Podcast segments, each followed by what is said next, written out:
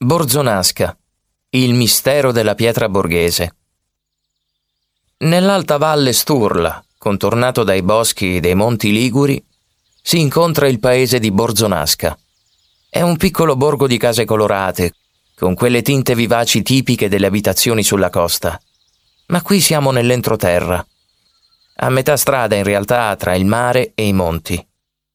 Borzonasca è da sempre un punto di passaggio, nelle sue piazzette, tra le vie, si respira ancora l'atmosfera tranquilla di un vecchio borgo in cui un tempo si incontravano mercanti e contadini. Basta poi allontanarsi pochi chilometri per ritrovarsi nel Medioevo all'interno dell'antica abbazia di Bordone. È un edificio gotico romanico immerso nel silenzio della valle. Ma per catapultarsi in una dimensione ancora più enigmatica occorre arrivare alla pietra del Borghese in località Pratomollo. Giunti qui ci si trova davanti ad un'imponente massa rocciosa, capace di attirare i fulmini e di emettere suoni davvero curiosi. Se percossa con un martello, quella pietra risuona dello stesso tintinnio di una campana. Ma c'è dell'altro. Provate ad avvicinarvi alla pietra del borghese con una bussola in mano. Vedrete l'ago che inizierà ad impazzire e a deviare la rotta di almeno 100 gradi.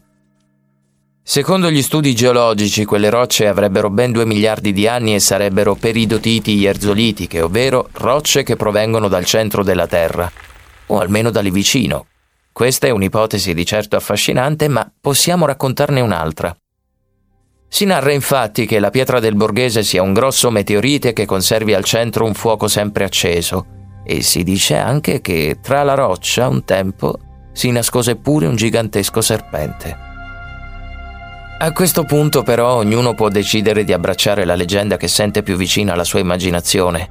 Una cosa è sicura, che a Borzonasca le rocce nascondono numerosi enigmi. Volete conoscerne un altro? Ebbene, lungo la strada che conduce all'antica abbazia di Bordone spunta tra il verde, le rupi e i ruscelli il grande volto megalitico. Si tratta di una gigantesca scultura rupestre un viso scolpito nella roccia, alto 7 metri e largo 4. C'è chi lì rivede l'immagine di Cristo, chi il volto di una donna. Ma chi abbia inciso quei tratti, gli occhi, la bocca, il naso, non è dato saperlo. A volte comunque è molto più intrigante rimanere con il mistero piuttosto che spiegare tutto, almeno fino a quando gli enigmi avranno la capacità di attirare le persone curiose proprio come fa un campo magnetico con l'ago di una bussola.